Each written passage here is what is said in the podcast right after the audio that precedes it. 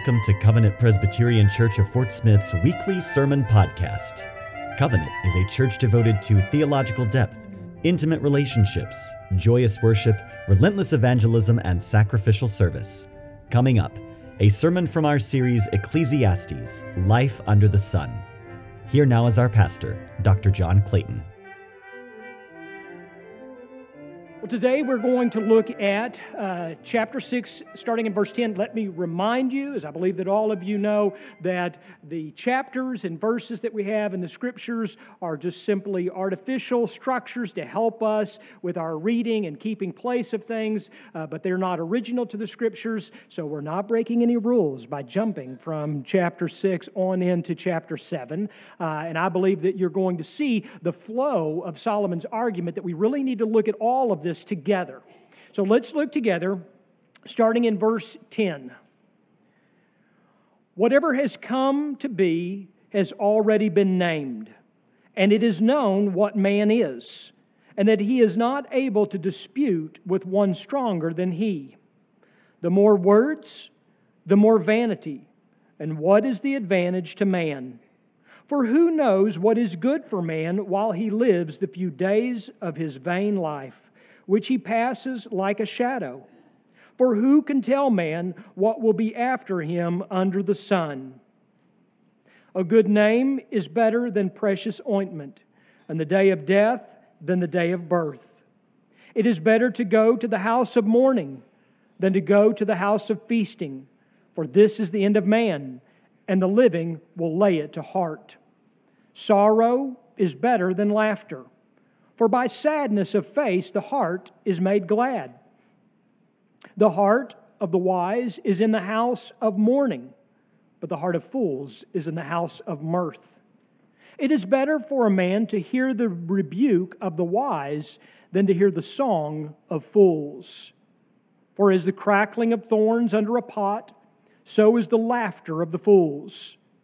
This also is vanity. Surely oppression drives the wise into madness, and a bribe corrupts the heart. Better is the end of a thing than its beginning, and the patient in spirit is better than the proud in spirit. Be not quick in your spirit to become angry, for anger lodges in the heart of fools. Say not, Why were the former days better than these? For it is not from wisdom that you ask this. Wisdom is good with an inheritance and an advantage to those who see the sun. For the protection of wisdom is like the protection of money, and the advantage of knowledge is that wisdom preserves the life of him who has it. Consider the work of God, who can make straight what he has made crooked. And the day of prosperity, be joyful and that a day of adversity, consider God has made the one as well as the other, so that man may not find out anything that will be after him. The grass withers, the flower fades, but the word of our God will stand forever. Let's go to him in prayer. O Lord our God, make your word a swift word, passing from the ear to the heart, from the heart to the lip in conversation that as the rain returns not empty, so neither may your word, but accomplish that for which it is given. Through Jesus Christ our Lord. Amen. Our passage in verse 10 and following begins with a three part description, presumably of God His foreordination, His omniscience, His om- omnipotence, followed by a warning for our many words, and then three questions, which, if you look at the questions, can actually be summarized into two essential questions, which are Who knows what is good for you? And who knows what will happen to you? Proposed answers to these questions, of course, abound. But theorizing is unnecessary. The, the answer to the two questions is quite simple, isn't it? It's simple. The Lord knows. But the questions aren't simply asking for identification, they're, they're rhetorical in nature, contemplative even, implying omniscience specifically, but also the sovereignty of God. Indeed, God knows. Well, he knows because he is God. And so Solomon, in a sense, is implying trust God because he is God and because he knows. The Westminster Confession of Faith, in its third chapter, says this God from all eternity did, by the most wise and holy counsel of his own will, freely and unchangeably ordain whatsoever comes to pass. So God has ordained, or what Solomon labels here, named, whatever has come, is, or will come to pass. As such, because He has ordained whatever comes to pass, God knows it all. There's nothing that God does not know. And Jesus said this, didn't He? Jesus said that God knows even when a bird falls, or God knows the number of hairs on your head, or lack thereof, right? Jesus said that God knows the next word that is to come out of your mouth before you say it. God directs the heart of a king like streams of water. And God sustains and directs every molecule within creation. I always think about what R.C. Sproul said there are no maverick molecules. Therefore, God knows what will happen to you because, using the language of the Westminster Confession, He is the primary cause of everything that comes to pass. And He knows what is good for you. Why does He know what is good for you? Because Scripture says He knows our frame. He remembers we are dust. From dust we came. Yet, yet we were made in the image of God. Made in the image of God to reflect His glory. Scripture says that you and I are fearfully and wonderfully made. But made, not the sovereign. Not God, but man. Not the divine, but dust. Not the creator, but created. And so Solomon leads us to ask then why then do we dispute his providence? Why do we argue with God, as it were? Perhaps not in so many words, but in our attitudes and in our actions. When it comes to this life, all of us are guilty of this. Let's be clear. When it comes to this life, we think that we know what is good, tomorrow better, and ourselves best. In our, as James calls it, in our boastful arrogance, we presume that tomorrow will be like today. But it's a faulty presumption, isn't it? In fact, when James is teaching on this, he just stops and says, What's your life? Think about that. What's your life? James says, You are a mist that appears for a little time and then vanishes. I mean, not only do we not know what is tomorrow, we don't even know if we're going to be here. While the presumptions of our vapored existence leave us oftentimes irrationally exuberant, when adversity shows up, it always surprises us, doesn't it? When adversity shows up at our door, I might add unwelcomed, it always surprises. Where did that come from? Why are you back? Right? And then we are either angered in our distrust and disbelief, or we are sobered into a sanctified seriousness that would never come but for the grace of God. And so, what I want us to look at starting out in this passage is I want us to look at the grace of mourning. Now, you think, well, how can that be? Let's unpack this together. Let's start by looking at the grace of mourning.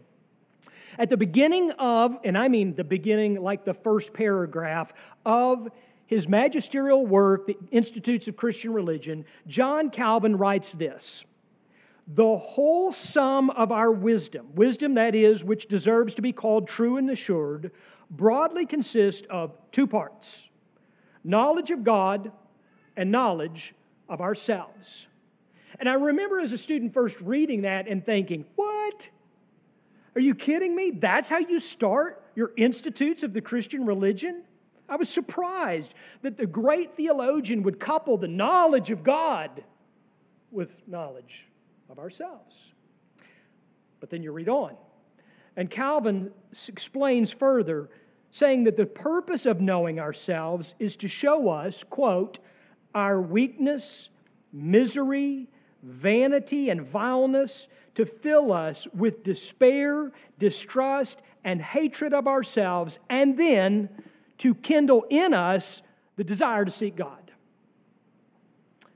Now, seeking God is not typically what we think of when we think of the purpose of self knowledge. And quite candidly, we don't want a clear picture of ourselves either. You say, well, maybe I do. Well, think about it this way Who wants to grapple today or tomorrow with their own weakness? To acknowledge their own misery? To gaze into the reflection of their own vileness and vanity? I mean, it's enough to make you despair, to distrust and loathe yourself. And I ask you, who in the world wants that?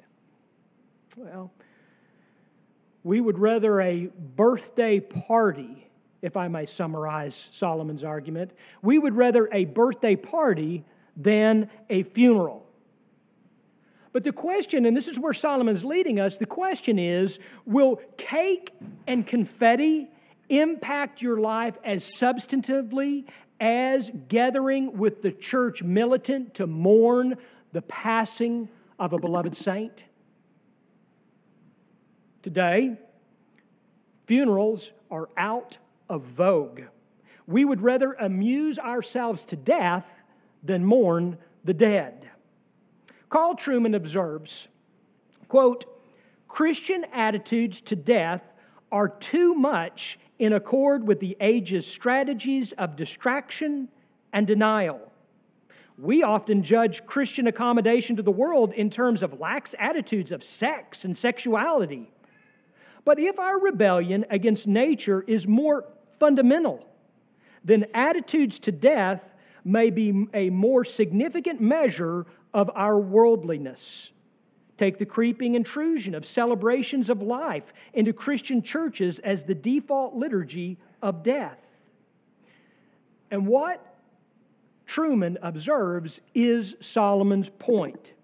We'd rather gather for a service of mirth than mourning, subsequently denying the devastation of death and ignoring the vulnerability and the mortality of those left behind us. If I may summarize, wisdom is the funeral. In the history of the church, funerals have been important gatherings of the saints. In our particular tradition as Presbyterians, funerals have always been, they have always been held. The gathering of God's people to a funeral has been appropriate, it's been our custom because funerals are not for the deceased, are they? They're for the living, not to celebrate, but to mourn. Once upon a time, and this is definitely before my time, probably before your time too. Once upon a time, churchyards were filled with gravestones. Sydney and I, when we were in Columbia, South Carolina, got to go to First Presbyterian Church there, where Sinclair Ferguson used to pastor, and today uh, many of you know Derek Thomas is the preacher there today. But one of the things that we loved is walking through the grounds surrounding the church, and there are gravestones that date back to pre-Civil War era, and it was so humbling and yet exalting to come to terms with the mortality, but to understand that once upon a time you gathered for worship on the Lord's Day and you went by Aunt Ruthie's gravestone. And it reminded you we're mortal. Today, our cemeteries are on the outskirts of town, conveniently located out of sight. And I might add, in our culture, conveniently located out of mind. While our culture is obsessed with violence and death confined to our media entertainment, we aren't comfortable talking about death. Funerals go unplanned because we'd rather avoid the morbid, and I quote, topic. Claiming to be wise, our mirth renders us silly and shallow. And here Solomon confronts our superficiality. Sorrow, he says, is better than laughter. What? Better than? Are you kidding me? I love to laugh. I'm not going to break into the Mary Poppins song, which immediately comes to mind. I love to laugh. What are you kidding me? Mourning is better than laughter? Solomon, what do you mean? And then he doubles down and he says, You fool, wisdom is in the house of mourning. Why? Why? We got to get this. Don't miss this. If the person next to you is asleep, nudge them. You want to get this. Why does Solomon say that, that mourning is better than laughter? Why does he tell the fool, go become wise by going to the house of mourning? Why? For two reasons. Number one, because death is our enemy. And number two, because death preaches like an evangelist. Death is our enemy, and death preaches like an evangelist. Death takes our loved ones from us, but it also forces us to consider our lives in light of death. What will be said of you at your funeral? What is your life preaching? Is it Christ crucified and resurrected? Or the accumulation of trinkets, amusement of the trivial, adoration of the temporal? Daniel, Daniel Fredericks, a scholar, a Hebrew scholar, writes that death is the great mentor for diligence, sobriety, love, generosity, reverence, and humility. Death forces the most profound questions to be asked, but mercilessly mocks those who sleep through its lessons. And so, why did I title the first point, The Grace of Mourning? You get it now. That's where Solomon's taking us. Mourning is a grace of God, revealing the thievery of death and sobering us to the reality of our mortality. And as such, God gives us wisdom. The grace of wisdom, which is the next theme that I want us to look at in this passage the grace of wisdom. Solomon says this the day of death is better than the day of birth. And the Apostle Paul agrees with this, doesn't he? When Paul said, To die is gain. In Christ, we are assured that to be absent from this life is to be present with the Lord, a truth in which we hope. But what about the span between birth and death? You know, this thing we call life. What about that? Are we simply living to die? Or is there purpose in our living under the sun? And if so, if there is purpose in our living, how should we then live? Solomon says, There is purpose, and I commend living wisely. There is purpose in this life. And Solomon says, And because there is, choose wisdom. What does the way of wisdom look like? Starting in verse 5. Solomon says, It is better for a man to hear the rebuke of the wise than to hear the song of fools. But what? But our carnal ears are attuned to the siren's song, ever enticing us to destruction. So our hearts must be taught and reproved and corrected and trained by the word of God. Solomon says, as the crackling of thorns under a pot, so is the laughter of the fools. You think of the imagery here. It's like leaves and twigs used to start a campfire. What happens to the leaves and twigs when the fire starts? They're gone. That's like foolish laughter. It just burns out quickly. The amusements of our day burn out quickly, but the flame of God's wisdom is eternal. Solomon says, Surely oppression drives the wise into madness, and a bribe corrupts the heart. And better is the end of a thing than its beginning, and the patient in spirit is better than the proud in spirit. But we are indeed prone to wonder in our carnal desires. But the wisdom of God, the wisdom of God teaches us to get off the racetrack of temptation, to slow down, to consider the way of the Lord, to consider his loving purpose in all things, even even when it makes no sense at all. Solomon says, Be not quick in your spirit to become angry, for angry lodges in the heart of fools.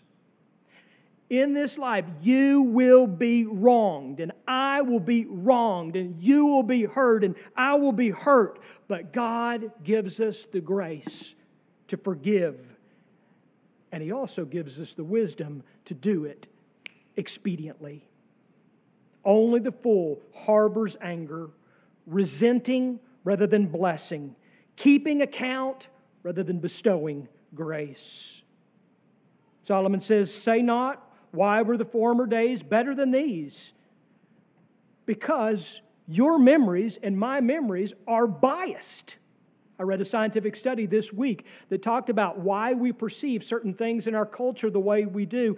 And consistently, over and over again, we believe the good memories we don't remember the tragedies, and we tend to think over and over, culture after culture, across the world, over and over, hundreds and hundreds of years, that things are worse today than they were before.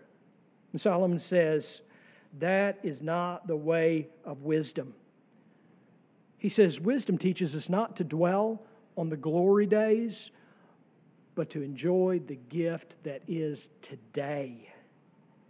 Solomon says, Wisdom is good with an inheritance, an advantage to those who see the sun. For the protection of wisdom is like the protection of money. And the advantage of knowledge is that wisdom preserves the life of him who has it. This is something we know. We know there are benefits to wealth. But we also know, all of us, there are also limits to it. Scripture says we're stewards. We're stewards of what God has entrusted us. With much and with less, we're stewards, but wisdom, wisdom is far more valuable than anything in an investment account. But wisdom has its limits too. As much as Solomon emphasizes the importance of wisdom, it has its limits. For example, wisdom cannot answer all of life's questions. But by God's design, it's far better to live wisely than foolish. Here's what the Apostle Paul says on this topic in Ephesians chapter 5. He says, Therefore, consider carefully how you live, not as wise, not, rather, not as unwise, but as wise taking advantage of every opportunity because the days are evil. For this reason, do not be foolish, but be wise by understanding what the Lord's will is. But the Lord does not leave us to our own efforts to derive His will, as if only the smarter, only the seeker could somehow find out and live God's way. No, the writer of Hebrews says that the Lord equips us with everything good that we may do His will, working in us that which is pleasing in His sight through Jesus Christ. The grace of wisdom, then, it's part of your sanctification. It's part of my sanctification as God is working in and out and through us by His Holy Spirit. And it is lived out dependently upon God's gracious provision in Christ. And it's His wisdom that teaches us what is good for us, even when we can't see what is good for us ourselves. And so that's where I want us to look at. This third point is I want us to look at, also often considered an oxymoron, I want us to look at the grace of adversity. The grace of adversity.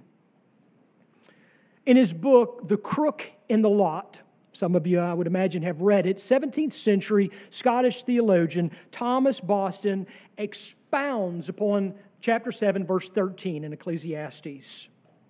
Who can make straight what he has made crooked? And by lot, Boston means our lot in life. And by the crook in our lot, Boston means the adversity that we encounter in this life. It's what the Apostle Paul refers to the sufferings of this present time. And Boston says in his insightful book that we are to consider this. We must first understand, quote, whatsoever crook there is in one's lot, it is of God's making. Now think about that. If God is sovereign, and he undoubtedly is, then God has made the day of prosperity as well as the day of adversity, which is what Solomon says in verse 14. As such, adversity is a common characteristic of the fallen human condition, saint and sinner alike. But what we do is we look at our neighbor and we look at our neighbor's life and we assume that they don't have it as bad as we do, right? Solomon says that's a fool's perspective. Comparisons tell us nothing, and they teach us even less. But here the Christian has the advantage over the unbeliever. The unbeliever faces adversity, the believer faces adversity. We're both human. Under the curse, life includes adversity. But here's the distinction, Christian. Listen closely. The Christian is able to see and to understand that we have been predestined according to the purpose of Him who works all things, prosperity and adversity, him who works all things according to the counsel of his will. Thank God, not our will. And we know, we know this, that for those who love God, all things work together for good, for those who are called according to his purpose. For those whom he foreknew, he also predestined to be conformed to the image of his Son, in order that he might be the firstborn among many brothers. And so you see, the child of God sees adversity differently. Because the child of God sees our Heavenly Father's loving purpose in it. The second thing that Boston draws out in his book and from this verse is that, quote, what God sees meet to mar, no one shall be able to mend his lot. Which I love the way that he says that, but basically what he's saying is this is that in our strength, we cannot change what God has ordained. This goes back to Solomon's point. You're not strong enough. You're not big enough. You're not God. Now, to be clear, this is not to say that we are not to pursue change in life. We are not determinists, let me say clearly. But what Boston is emphasizing is here is that we must see adversity in our lot as the easy yoke and light burden of Christ.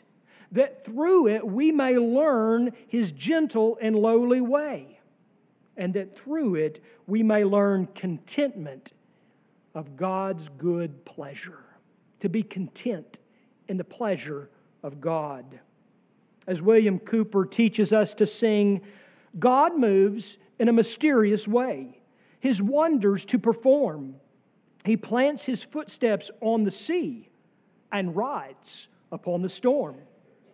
Judge not the Lord by feeble sense, but trust him for his grace.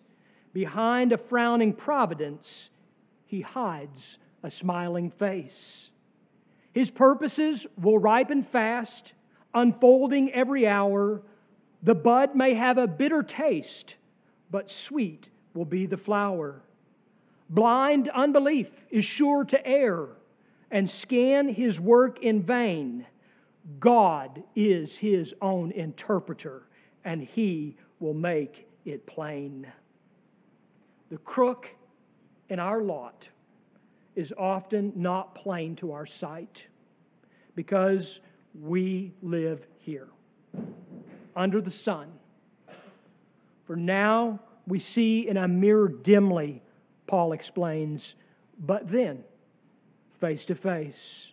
Now I know in part, then I shall know fully, even as I have been fully known. This side of glory, we do not, we will not, we cannot see God's sovereign purpose in everything that He has ordained. And if we interpret this through the folly of unbelief, we will wallow in our vanity and we will dive even deeper in our despair. But if we trust the Lord for our good and His glory, we will rest contented in His loving purpose, even in adversity. God knows what is to come because He ordained it. And God knows what is good for you because He ordained that too.